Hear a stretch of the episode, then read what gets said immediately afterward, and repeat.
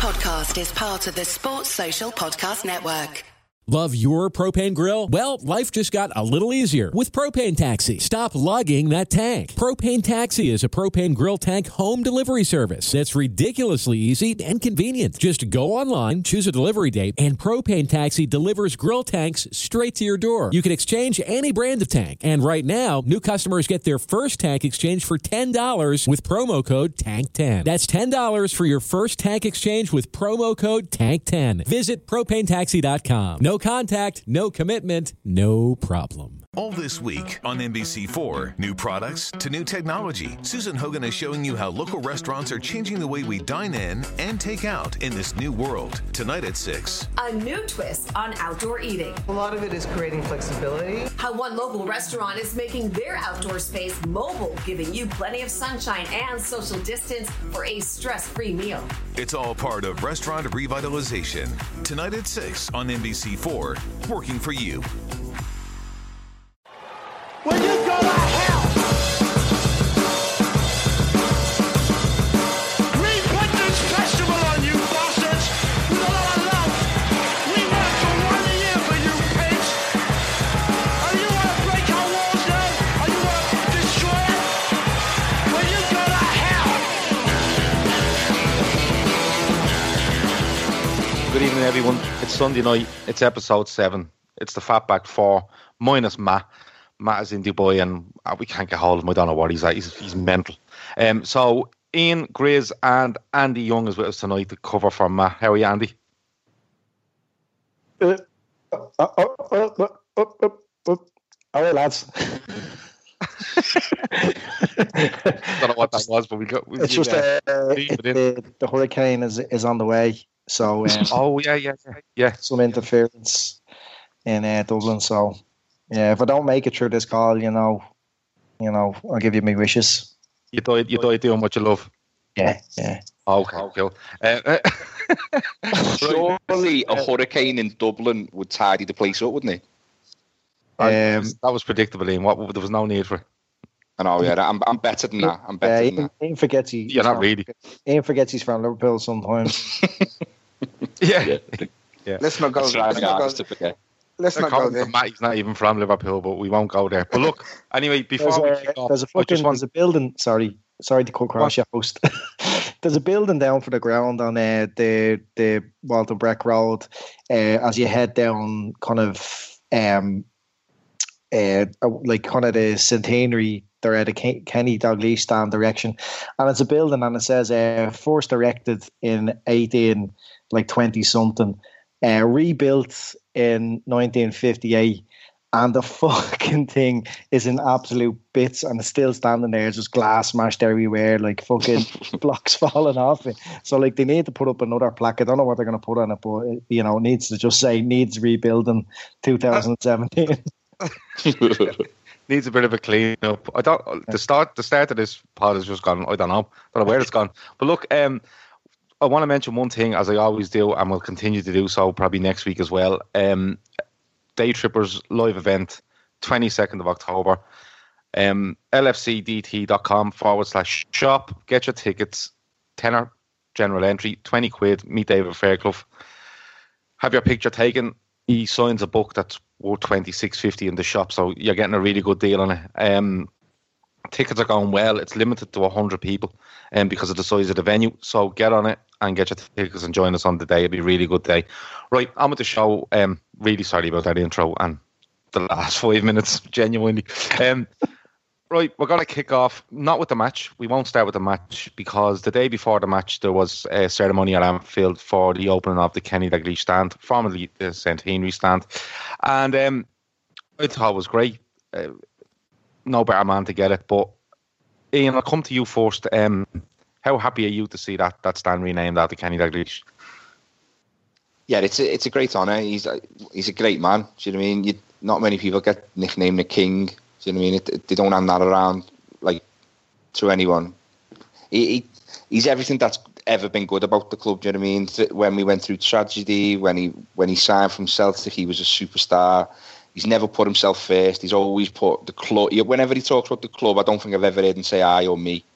It's always like we. Do you know what I mean? Or he's he's just a tremendous, tremendous man. You- I mean, whenever he talks, he I, I just stop what I'm doing to listen. Do you know what I mean? He really uh, he's like Shankly level for me, Kenny Dalglish. Like, uh, and to some people, having your name on a, on a on a stand or whatever, it mightn't be that big a deal, but you can see how much pride it gives Kenny Dalglish because because of how much the club means to him as a person. Do you know what I mean? So, yeah, I, I'm made up. You've done it fine. I mean, I'm not I'm not sure it'll stay with his name on it when when if we sell the club. Like, do you know what I mean? It'll get called the fucking I don't know the Play-Doh stand or something. But for the time being, yeah, it's a great honour for a great man. It'd be a massive mistake if anyone ever tries to change that name, no matter who owns the club or who makes the call. And a massive mistake. Andy, um, the thing I noticed about him was when he spoke on Friday and again yesterday in snippets I seen. Like Ian said, it's not about him, and he always seems to talk about how much the club gave him. And but Jesus, he's given some amount to this club. He really has. Yeah, I mean, I, lo- I love King Kenny. Uh, I was just kind of grown up and beginning to like football, I suppose, when, when Kenny was playing. So most of my memories of Kenny would be on videos, really, but they were just always on in the house and stuff. And kind of grew up then with him. Like he was, he was still managing into what the early nineties, and that would have been around my first time going to the ground. And that, um, but like that, he, he always says things like, "If there's anything I can ever do for the club, wh- whatever it may be, I'll do it." You know, he adores the club. He adores the fans, and and uh, the fans adore him. Like there's just no there's just no relationship um like that that exists um in football. Really, I don't think it, it's just amazing the connection between Kenny and the fans. And he, he's one of those people that, like, no matter what he says, it always sounds profound and hmm. it always sounds like something that only he could say. Like he doesn't say an awful lot, but what he says is just always, always worth listening to. It's always like something that if you have an opinion on anything around the club and Kenny says something that's contradictory than that what you believe, straight away your opinion's changed because he is he's the basis for all opinions formed on the club. I mean, if you have an opinion on the club and Kenny Dalglish doesn't dis- doesn't agree with it, you were wrong. he knows. Yeah, you are. Yeah, you are. Yeah. You change your opinion. You're completely wrong. Like, I mean, you just have to go with yourself. Yeah, I need to kind of reevaluate my thoughts on on that. Um, and I, and I thought it was quite good as well. Like, there was only sort of some early murmurings of um, uh, uh, the doubts over Klopp. You know, there is a bit of a of a- split now in the fan base where some people are doubting Klopp's ability to manage, like whether it's an, whether it's like his, his um, neglecting the transfer market or it's uh, how to defend and everything else. But Kenny was quick, you know, his day, his weekend, and he was very quick, you know, just to cool off some of that uh, kind of um, them yeah, Yeah. yeah, and, and just kind of say, eh, you know, Klopp needs the support of the club, and by that he means, you know, the fans. He doesn't want to come out and say, "Listen, up, fans, like you need to cop onto yourselves." But um, uh, yeah, for- when when Kenny says something like that, yeah, everyone's just got to listen. Grizz, um, you know, Ian and Andy have hitting lots of nails on lots of heads there, but when I watch him, I'm a bit saddened when I watch Dalglish sometimes because that one image of Mark Goodison, I think it's in a four all cup game, and he reti- I think he resigns the next day, and Mm. you could see the mental and the, everything about Hillsborough came down on top of him, and he tried to hold it all on his shoulders. And um, for such a sad event, um, to see a man try take this whole thing on his shoulders is is is sad to see. Um, you'd have to have massive respect for him for what he done during that period, especially Uh, aside from his playing days, which he was, you know, as Andy said, a lot of us would have watched on on, on VHS or whatever. And right now, and upcoming, you'll see a Kenny Dalglish um, documentaries coming up soon, and you'll see an awful lot of footage replayed and stuff. But when you watch him um, during that period around Hillsborough and what he's done, I, that's the thing that stands out for me as a man. That's what stands out for me the most. But the amazing thing is, Gav, you're spot on, and everything uh, Ian and, and Andy have said is just, you know, I can't add to that really. But the, the thing is, he's he came through that with, you know, great, great, great. You know, great. He showed what kind of character he is, and he's and and this was just the icing. Something had to be named after him, and to, to name that stand, you know, people were saying, "Oh, FSG could have sold it," but I, don't think they had a. Tr- they had to name something after King Kenny. He's a magnificent man. It's just when he talks, just like Ian said, you listen, you stop everything else. He has a way with words. You know how much how much you know courage he showed through the through the disaster of uh, Hillsborough. You know how how connected he was. You know personally with so many families, so many families on a personal level. It just shows you what kind of human being he is above above everything else. You know, forget his playing days, which were magnificent, and his managing days, but just as a human being, he's just on another level as a human being, and, and that's what I love about him personally as well. And he, and these guys are right. He always talks about we. He never, even though you know he's given so much to Liverpool, so much. He's still so humble enough to say, you know, what this club has done for him as a as a, as a person, and that's that's that's truly beautiful. I think. Can I, can I just say, right, like, how many funerals have you ever been to in your life? I think I'm about three, maybe. Uh, it's not an enjoyable experience, is it? Uh, that man went to like, I think he went to like 90 funerals, or Yeah. It was just it's just mental. And like you say, at that four all, you, looking back now, knowing what we know, he was a broken man, wasn't he? He held it up as long as he could. We were top of the league. We, we were still in the FA Cup, and everyone was like, "Oh, why is he going?" Because he was he was almost dead inside. When he had nothing left to give whatsoever, Mm. and rather than he still didn't, he stepped away. So it didn't affect the club. He wasn't even thinking about himself then either. He's an incredible man, honestly. Yeah, no, he he is an incredible man, and the thing is, um, he always stood up for Liverpool. Um, even when he came back the second time, and um, the whole Suarez thing went on, and he stood by him and he stood up for him, and um, even you'd see him in press conferences, and you know people would be trying to be spiky with him, and he'd put them down straight away.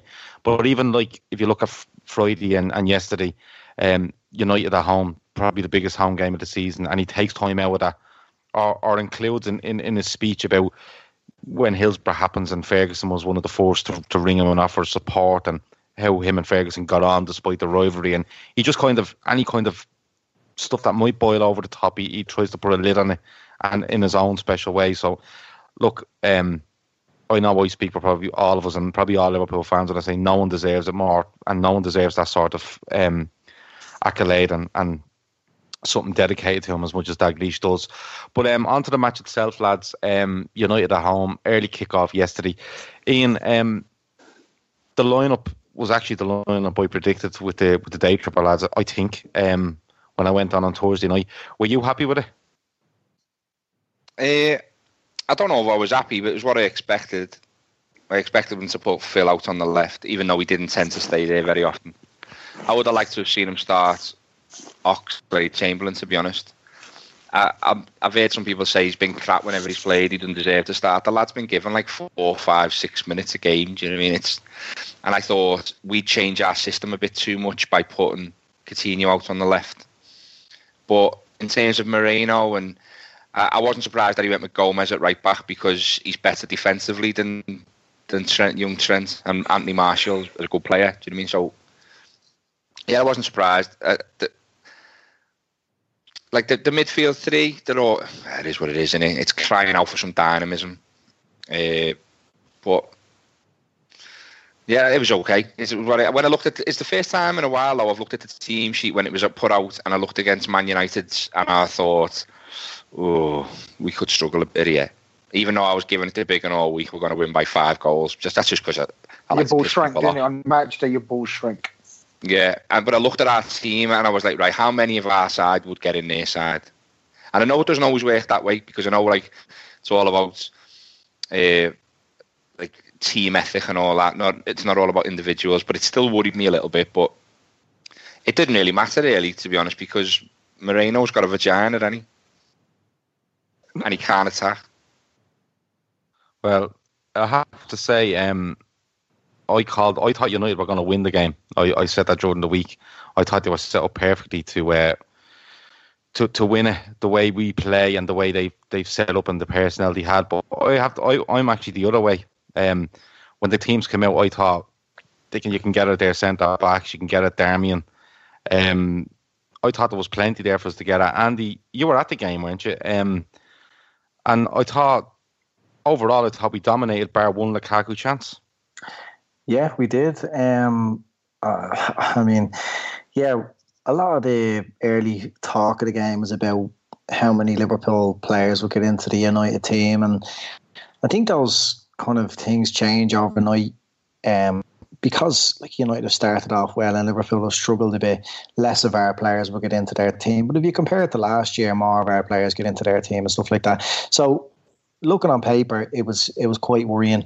Um, I wasn't quite sure whether Mourinho would uh, go back to default Mourinho and play like um, like Stoke or Crystal Palace at Anfield. Like I was quite, I, I, was, I was at the same time, like you know, you're kind of expecting, it, but at, at the same time, it's you're kind of surprised as well because they've they've been free scoring, but they were an absolute disgrace. You know, I mean, how they started. And I think as the game went on, I was kind of thinking this might actually suit us. We might get a chance here and score, and then then they'll have to come out and, and play um, play against us. So all the all the worrying before the game. I mean, I can't believe how how poor they were and how much of a missed opportunity that was for us. But Andy, you, you, I'll stay with you because you talk about missed opportunities, and I, I listened to Mourinho after the game, and one thing he did say was he tried to turn it back on Liverpool by saying oh, I was waiting for them. I was waiting for them to make a change where he'd remove Henderson and Can or Wijnaldum, but he never did. He stayed that way because he was afraid of their attack. And I'm kind of looking at going, afraid of what fucking attack?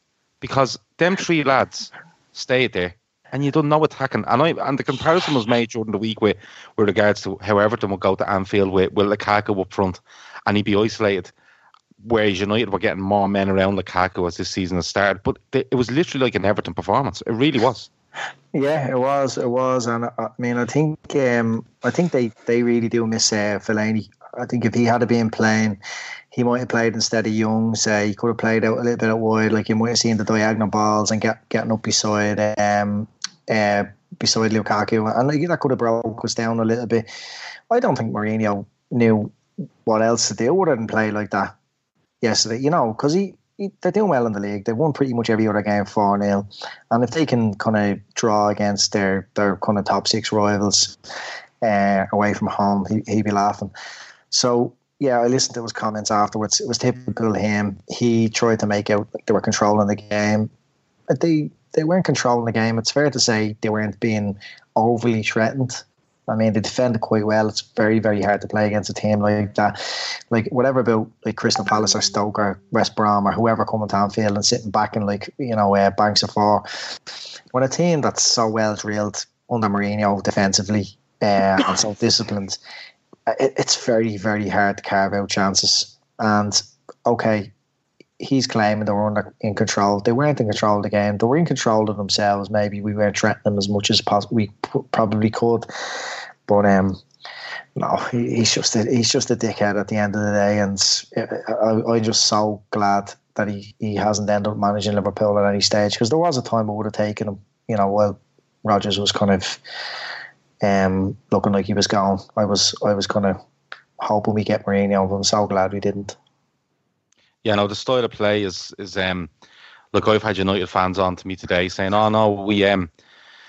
we were we were brilliant and we, we defended great. And these are the same United fans that were giving it the big one during the week, saying, you know, we're this and we're that and we're all conquering. And and but Chris, the thing that got to me was, um, you know, I've heard people say, well, you know, United have have have um, sorted their frailties out and went out and acted accordingly.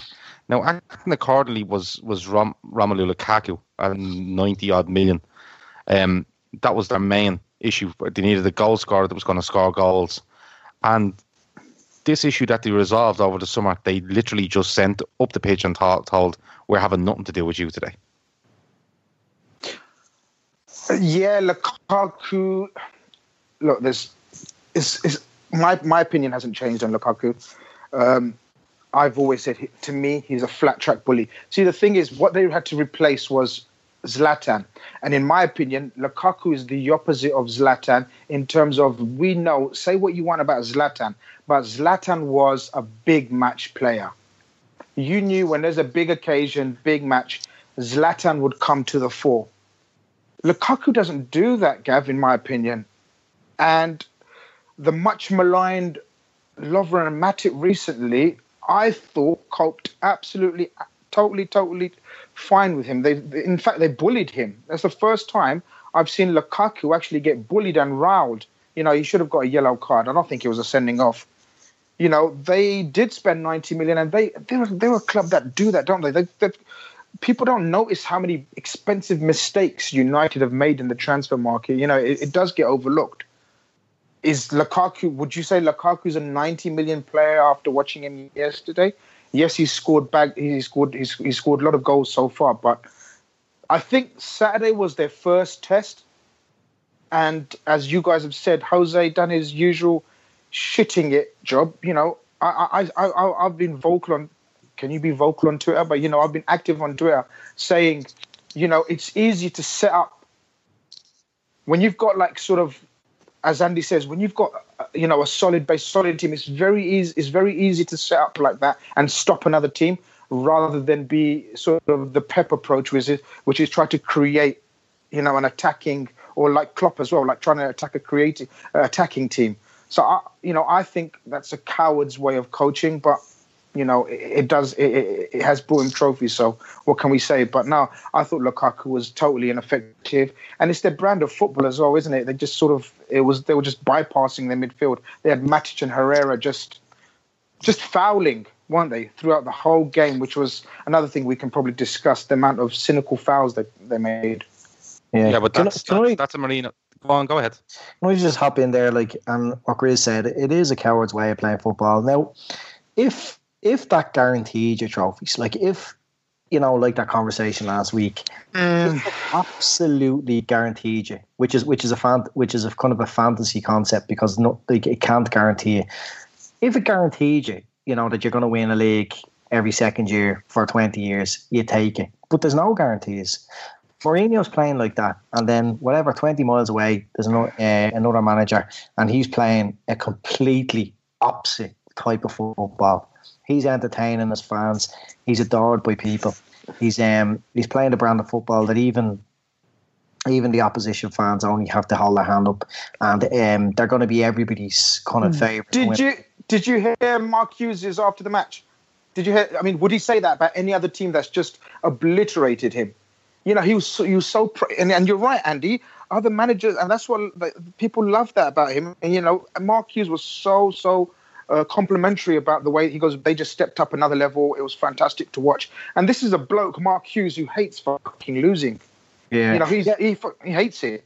Yeah, absolutely. And I mean, I didn't. I don't like how City came about their success and their money and everything else. I don't like that about modern football.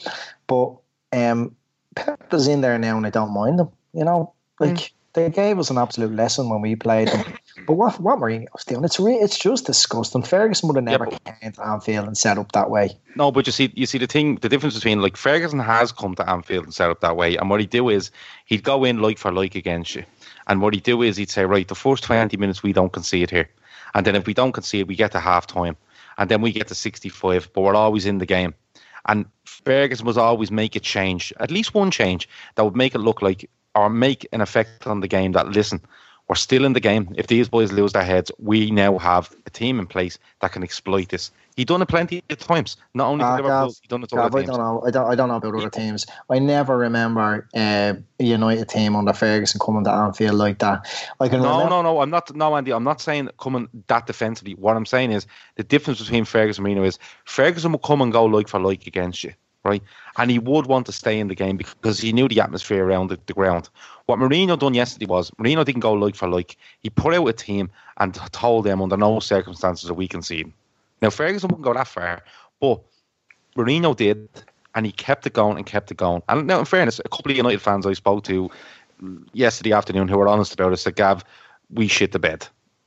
All right, the first oh. big challenge that come up, and we didn't back ourselves. We shit the bed and we sat back. There was no yeah. point in having these these Martial and bringing on Rashford. There was no point because their yeah. only uh, their only thing in the game was was to get seven, eight men behind the ball at all times. You know, pack it all in, and two lads hovering maybe for a chance to, on a break, but it was never coming about, Andy. Absolutely No. never coming about. No, no, they, they weren't. And I mean, even even the, the, the kind of flair players like um, Mkhitaryan when he got on the ball, done absolutely nothing. Uh, Martial, like I mean, I couldn't remember a moment where like one of those players really, really looked like this team that have been thumping our sides at all. Like it was so it was so negative, and there was a very good um, measured sort of interview after the game. Uh, one of those like uh, arsehole uh, United uh, podcasts or video cast or whatever. I can't remember which one it was, but I had a look at it, and there was a fella uh, on the Anfield Road like just saying. I, I wish I didn't come today.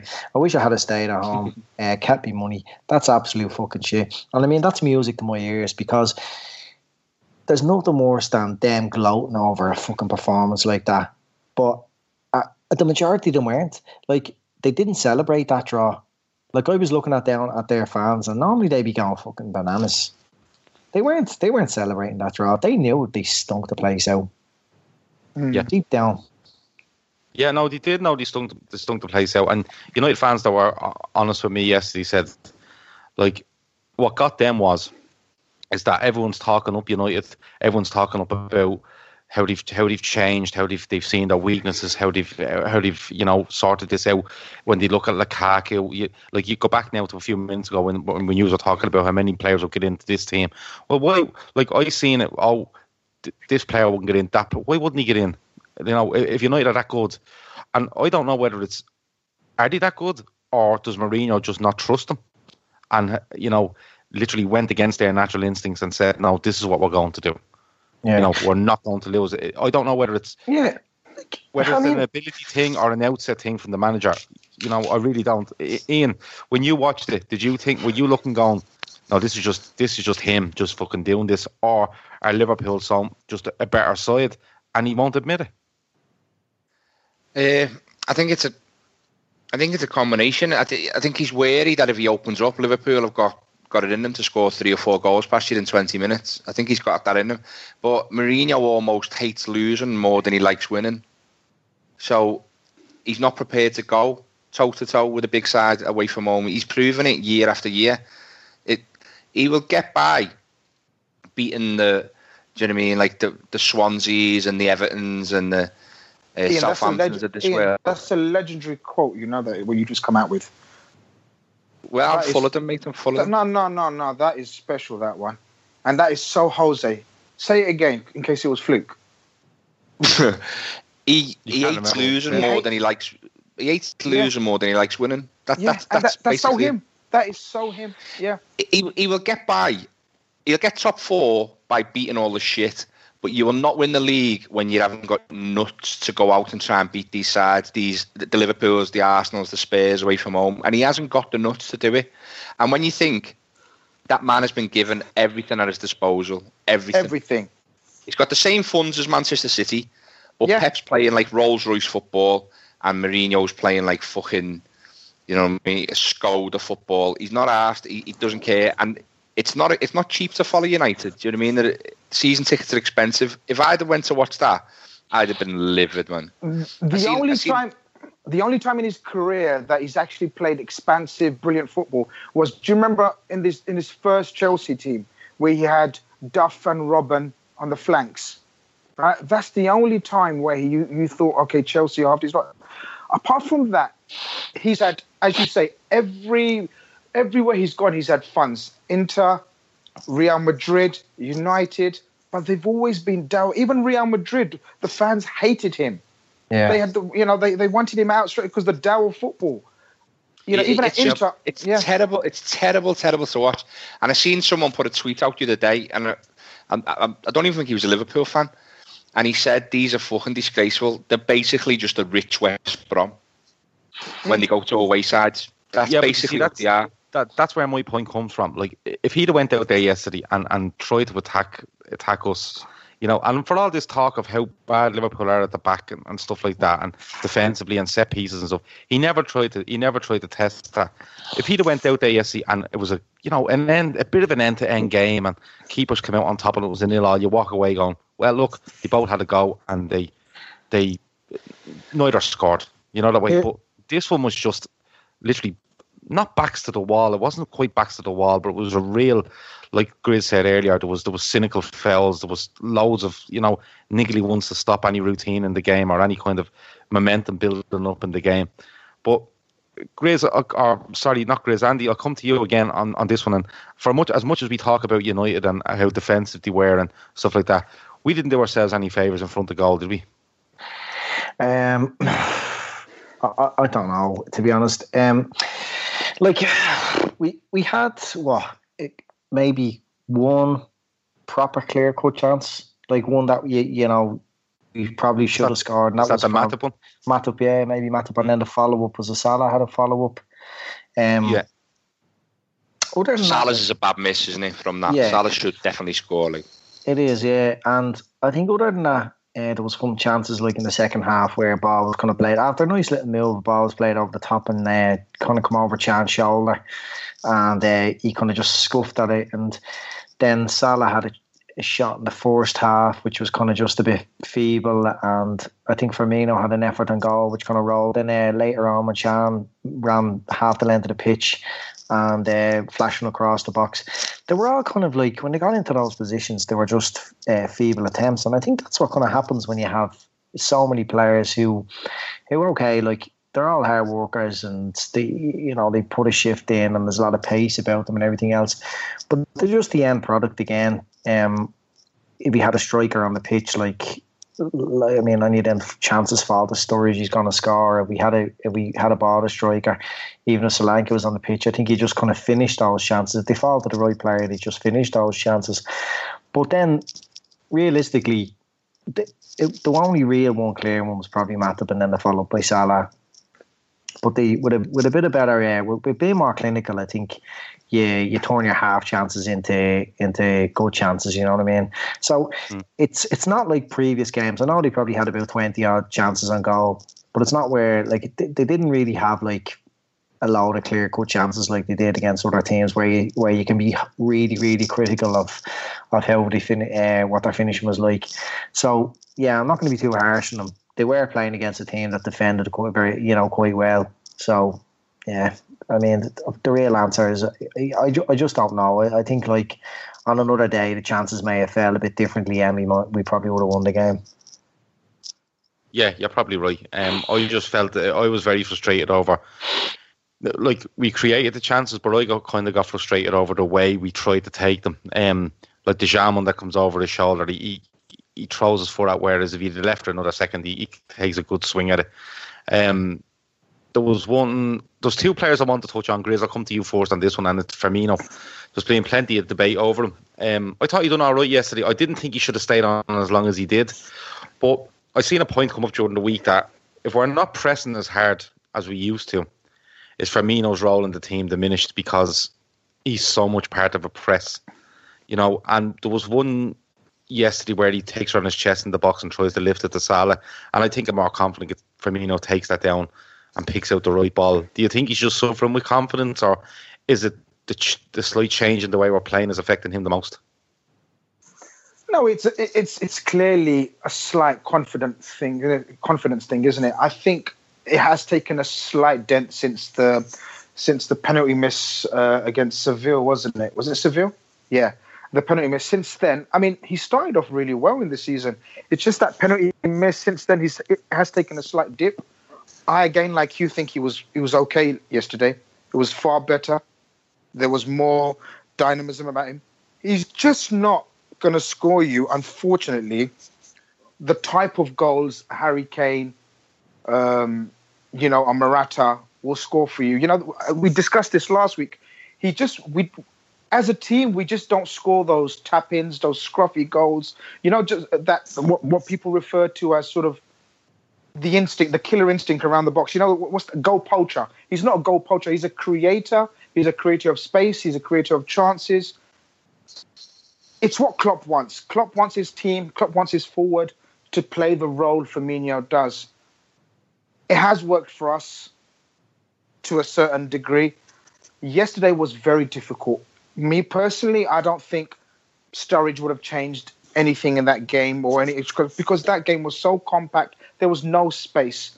They literally had like sort of you know two banks of five, you could say. Do you know what I mean? It was it was awful. There was no hardly any space for him to move around and work and create. But we did. Look, when you're playing a top team, like look at the end of the day, Man United are a top team, and we've just slaughtered Mourinho. But for a one-off game, I don't, I can't think of a better manager to have if you want to go and get a result, like a do a, a, a, a sort of point. Sorry, I think Mourinho is probably the best manager, uh, you know, you'd hire to go and get a point for you. See, because he's got plenty of experience in doing that. So you're never going to have a game. You're never going to have a where there's loads of chances and we create at will. I think we controlled it very well. Our game management was good. Um, and Firmino was part of that. He did create space for others, you know, into into you know his link up. You always the only thing about uh, Phil when he's playing further left. I know we've recently seen him play, uh, you know, in the centrally, but when he's playing on the left, he does link up with Firmino and Moreno really well on that left side. I don't know if you've noticed, hardly anything comes on our right. You know, it's always in that pocket of that left wing place, wing area, and that's where uh, Firmino does like to drift. I think he was better. I think he was better. It is what it is with our strikers, though, isn't it? He, you know, Klopp doesn't like this sort of out and out goal scorer. He likes this sort of link player where it involves Mane and Salah and our midfielders to sort of help him get those goals. Do you know what I mean? So it, he expects his goals to be shared out, which can be frustrating at times. Yeah. Um, the, the the other thing that struck me in was, um, and while I was watching the game, you know, there was a lot of talk about, you know, Mane is out, and for me, or Coutinho will have to move further up the pitch. Firmino, is he being affected by the way we're playing? And the one thing that came into my head, now I could be way off, but the one thing that came into my head when I thought of all this was Adam Lallana, and um, he's being known as the trigger for the press, different things like that. I think he's badly needed back in this team, um, not only for what he does himself, but the effect he has around other players like Firmino when this press goes and Firmino's part of it and he looks 10 times the player. Uh, absolutely, mate. I've I've been a Adam Lallana fan for a long time. Do you know what I mean? Uh, it, when it was fashionable to bash him at the beginning, I could I could see how good a technician he was, and I just thought he needed a chance. But our team system is infinitely better when he's in the side he presses he presses better. He transitions the ball from midfield to attack a lot better because he can carry it at pace. He's both footed. He can go both ways. He never stops running. He, he's a massive ingredient in that side. Uh, before the season started, everyone was saying he wouldn't get in the side. Well, not everyone, but some people were saying he wouldn't get in the side, and they're just idiots. He's he's one of the first names on the team sheet if he's fully fit. It, Klopp him and Firmino and Phil are probably our first three players on the on the team sheet under under Klopp. We just miss his his energy basically. The the only time uh, on Saturday, Liverpool, the times when Liverpool were at their best on Saturday was when early on in the game, I think Wijnaldum picked the ball up and drove about 40, 50 yards through a couple, you know, through through the first bank of five, and then that opens it up a bit then because you, you you know what I mean you you've took a few players out the game. And then later on, I think Andy touched on it before when uh, Emre Can put his head down and just went towards the top left of their area and then drags it across. That's because he's based through like three or four players at the same time. We don't have that on a regular basis without the likes of Lallana, and hopefully that's what Keita will bring as well. It, our, our midfield three of Wijnaldum, Henderson, and Can, they're all very same, samey. Do you know what I mean? They don't they're not going to break a challenge and then open up the backfield by like get, getting in the final third or anything like that. And with Lallana, you get that. He's a massive, massive part of how we play, and, and he, he's possibly um, the most important player in our side if we want to play the same the system that Klopp wants. Yeah, I think he's he's the fella that uh, this pressing game revolves around, and even if you put him high up the pitch, or, out wide or, or further back in the Coutinho or a Jean or Wijnaldum position, he's the man that pushes the team up the pitch and, and has the energy to go and do it. Um, Andy, the Tripper's favourite player, Alex Oxlade Chamberlain, came on as a sub, um, and I think he done all right. Um, are you writing him off like the rest of the lads are, or do you think yesterday showed he, he's he's coming on a little bit slowly but surely? He can come on and be be be a really good player for us. Not a really good player, but someone that Klopp can work with, especially over this season. We probably have to wait till probably next season to see the best of it. And I know I'm going to get slaughtered for even saying that. You know, he had a he had an instant impact um, when he came on. In fairness, uh, like the likes of Firmino, Salah, and Coutinho who come off, like they'd all kind of gone out of the game 15, 20 minutes previous to it. They weren't having the same potency, like especially Salah. Salah was amazing at the in the first half. Um, and the way he was taking on his man and everything else, like he was creating space, similar to the way like you're talking about Lallana there a minute ago. Once you have a player who kind of moves with the ball, um, it puts in the opposition's mind. Once you beat a player, you know you have the next uh, bank of four or five in United's case to, to have to make a decision and, come out come out where they are. You know, so Lallana does that and Salah does that and and players. So once they were kind of their legs were gone. We needed a bit of an injection, and I think uh, Ox uh, served that purpose very well. As soon as he came onto the pitch, he was um, he was getting at um, you know his left back uh, Darmian, yeah, straight away. So that was good to see. Uh, probably his final ball. I mean, I think he played in one decent ball out of about three of them. He crossed in his corners. Uh, you know his efforts. Uh, did he take the corners? He was definitely out there kind of playing balls in. Could have been a lot better. So it, it was kind of the first game where I, I, kind of looked at him and says, okay, you know, he could be a solution with Mane out to play out wide. Um, probably, you know, going to play midweek, so we, we we probably see ninety minutes of him.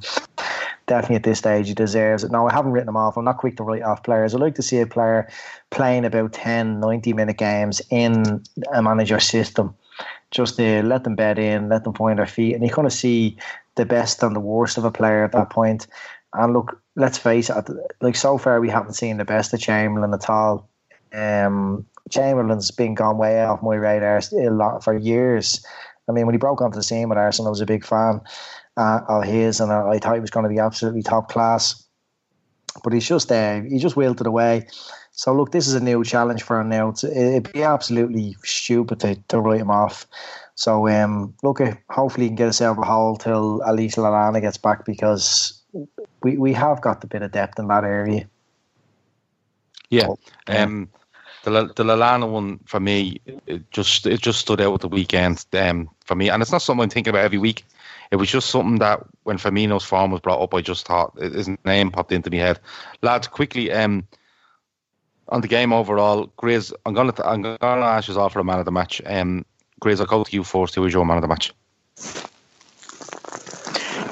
First seventy minutes, I think it was quite it was quite easy to choose Salah. I mean, Salah with that forty five minutes, he didn't score and he didn't assist like he's been sort of you know doing on a regular basis. But in terms of his gameplay and his own performance, I think he was superb.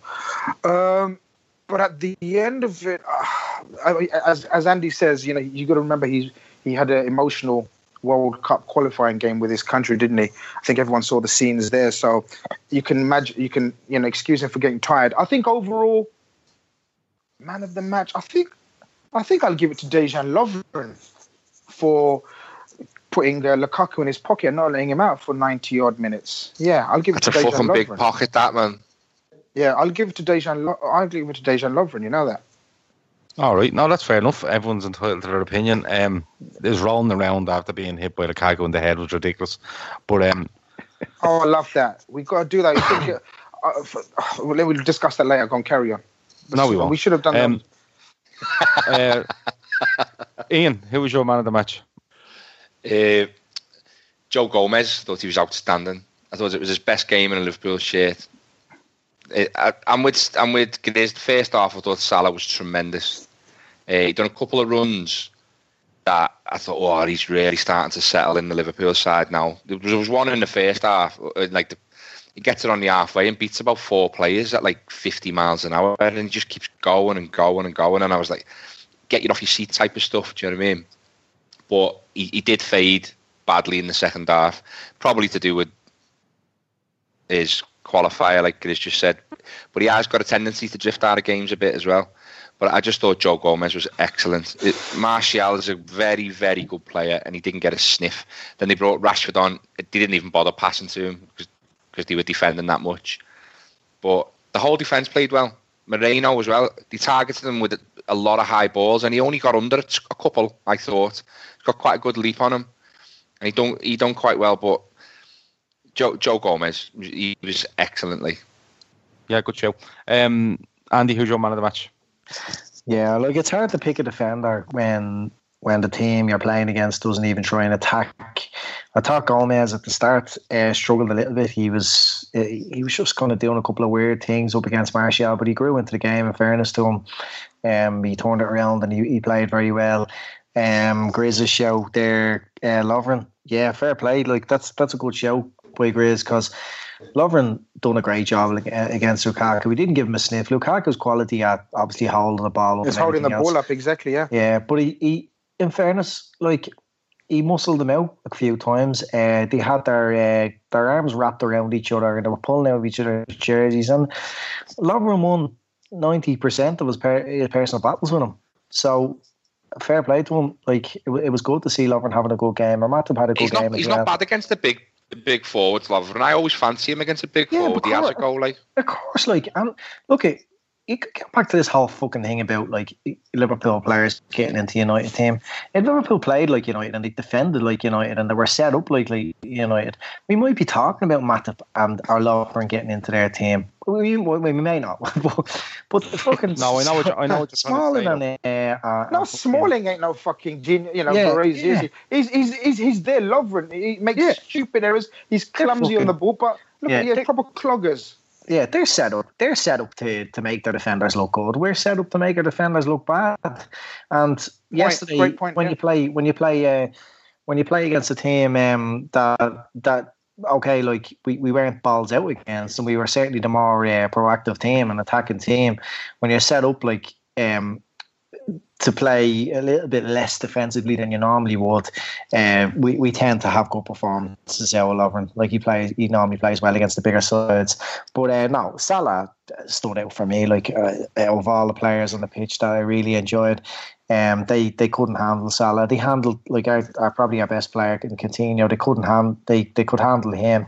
They closed him down in numbers. They were very quick to get out. Coutinho couldn't get any of his uh, usual cut-in shots away whatsoever. So they were very good at uh, at smothering him, but they didn't. Uh, they didn't know how to uh, handle Salah. Um, and um, I thought it, it was it was good to to see him have a good game against Mourinho, who shafted him, and uh, pretty much just bought him so we wouldn't buy him back then, and then fucking froze him out the cunt. So uh, Salah for me, it's just a, it's just disappointing that he couldn't have won the game for us. yeah, Yeah, how, I'd, um, how, shit is Ander Herrera? He's terrible. Ander isn't he? Herrera is a snidey little fucker, and that's He's why a horrible bastard, You but know, he, um, he doesn't do anything. No, but that, that's he's the got reason no you see- you remember he's he's not there to do anything. He's there to, to to annoy people and and keep the ball moving and just annoy people, and he's really good at Oh, that. he's, Um, he's The Spanish- shit. The Spanish uh, Catamo, isn't he? The proper. Eh, I Spanish don't It's not a bad he's shout, yeah. I don't. I don't think he's that bad, but he, he is. He, his first priority in a game is to fucking annoy people. Um, I'd I'd agree with you, and I'd I'd give it to Joe Gomez. I thought, I, I although Andy, you're right. The first 10, 15 minutes, I thought he was a little bit dodgy, but I thought he grew into the game brilliantly. The thing about Lovren is, and it's well known, I don't like Lovren, Matip, and Mignolet as a tree. Um, they do me fucking head in.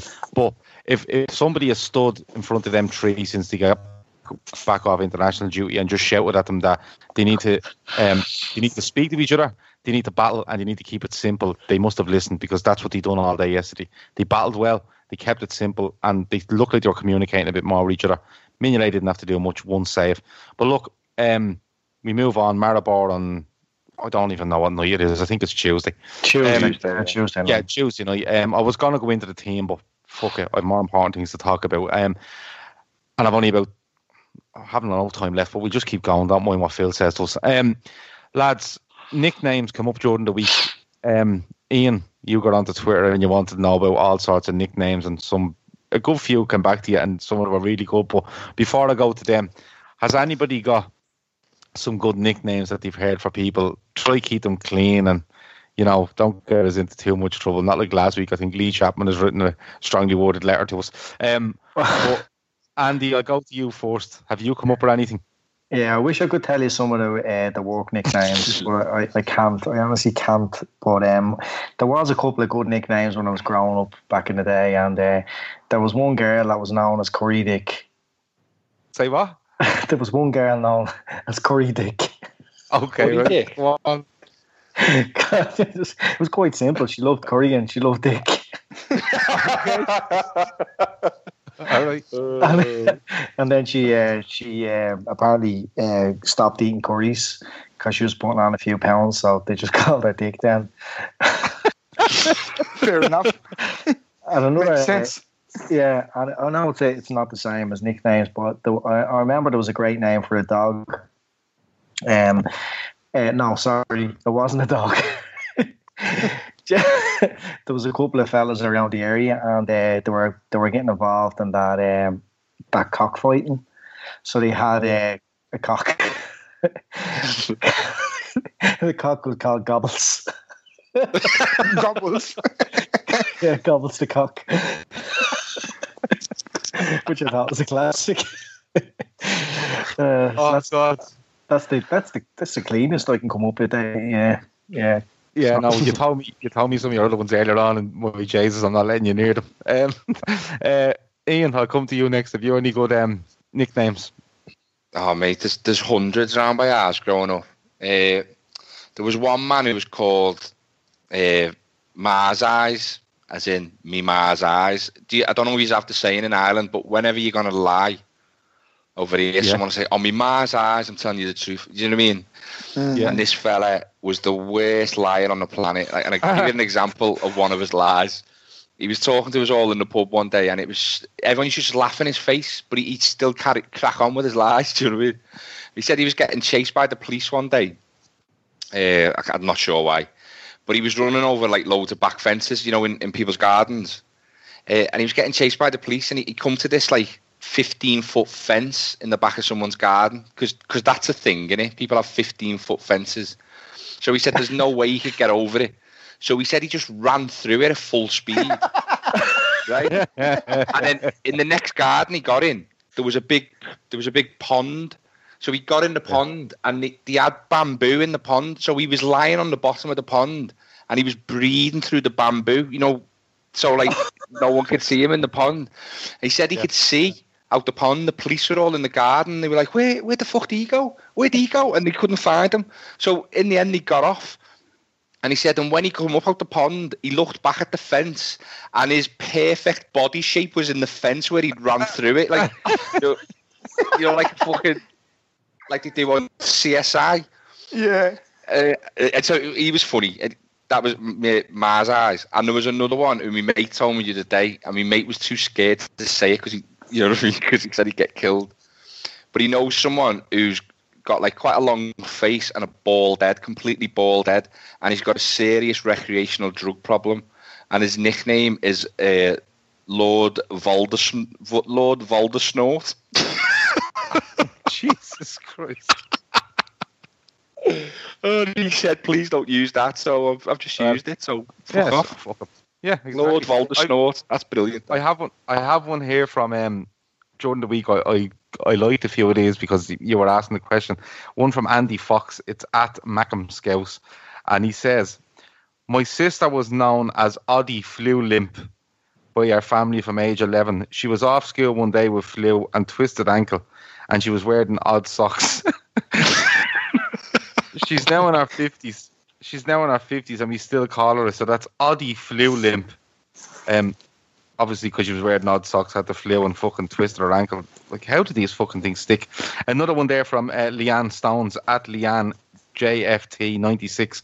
Um, and it's a friend of mine, is nicknamed Caribbean, because he loves the sunbed and he has an unreal tan, and his actual name is Ian. Um, that was another one. There was another one as well, um, Ian, wasn't there, from Luke Foley that you Yeah, really he's a good- and I can't. Yeah, he's a good lad, Luke. I don't know his Twitter handle, uh, It's, but I um, know he's got. It's at Luke A. Foley. I was going to say, it? Yeah. that. Yeah, yeah. Yeah, he's sound, but he, he said he, he he's got a mate uh, who's really poor in, in the in the bedroom area, and his nickname is Alright. Noodles because he's done in three minutes, like Okay. All which I thought was brilliant. I had a All mate right, who, great. uh, when we were about we were only young fellas, like you know, we were only about seventeen, and um, he was with a uh, a married girl, and he was always telling the stories that, that he was after fingering her with four fingers. so, so, so his nickname for years was the Minister for Four Fingered Affairs. and I know nicknames are supposed to be short, but like it was just better to just call the Minister for Four Fingered Affairs every time you were like looking for him. Fuck's sake. Grizz, I'll come to you last. Um, No, there's nicknames. not, no, there's none. There's none. I'll pass on this. Um, None. no, no, no. There's the this usual boring ones, man. There's nothing. Are you are you just being stubborn now because I won't talk about Lovren being kicked in the head? No, I'm serious. I'm serious. I mean, I've got a few, but in sort of my uh, mother tongue, which is Punjabi, so there's no point um, telling you those ones. I'll have to sort of translate it as well. So, but um, no, just the usual ones, man. Nothing, nothing funny or exciting. I'm not gonna, you know, make them up. Yeah, You're not so, gonna make them up. Sorry. No, you know, people people accuse me of making up stuff enough as it is. So yeah, I've got, I've got a mate called uh, Barry Three Pump there you go. because he's crap in bed as well. Uh, there seems to be a lot of people knocking around who are shit in bed, isn't it? Yeah, But, uh, yeah, Barry Barry Three Pump. But it's a good job. Like Andy said there, he knew a, he knew a girl called Curry Dick growing up. If that was the, the the rule growing up, my name would have been Minge Cheese. Oh, for fuck's sake. Fuck's Ian, sake. seriously. So we started off clean. You warned Gav. You warned both of them to keep it clean. Mate, there's nothing wrong with out- liking That cheese. reminds that reminds me of a good one joke. clean one? That, that Go on, tell us your good joke. What's the hardest thing about a sex change? I don't know. Changing the smell of uh, cheese to fish. Oh, fucking hell. Fuck's sake. Right, I'm going. I'm going. That's it. I'm done. Right. told you. No, because oh, because these two now are going to just go on ridiculous. And the later, Yeah, it and I've got loads. we're gonna get- I know you have, and I'm cutting you off because you're two pricks. Right, uh, lads, That's, it's been that's a nickname seven. for someone. Two pricks. But Yeah. go on. It's it's been it's been episode seven. It's been emotional. Um, it's been really good. Uh, the nickname thing has fucking gone really weird. Like most of these shows every week. Andy, Ian, Grace, I'd like to thank us all for coming on tonight. I've been your host, Gad. I'll talk to you next week. Over and out. For the ones standing guard, for the eagle eyed, for the knights in shining armor, and for all those who support them. We are Grainger, your experienced safety partner, offering supplies and solutions for every industry, committed to helping keep your facilities safe and your people safer. Call clickgrainger.com slash safety or just stop by. Grainger, for the ones who get it done. So, let's say you're into yoga or Pilates, or maybe you dabble in gymnastics like me. Either way, you know being flexible is key to doing what you love. That's why Smoothie King created this Stretch and Flex smoothie for people like us, with whole fruits and organic veggies, plus type 2 collagen. Make it part of your daily fitness routine to support flexibility and joint health. So try the Stretch and Flex smoothie in tart cherry or pineapple kale. Order online today for pickup or delivery. Smoothie King, rule the day. Sports Social Podcast Network.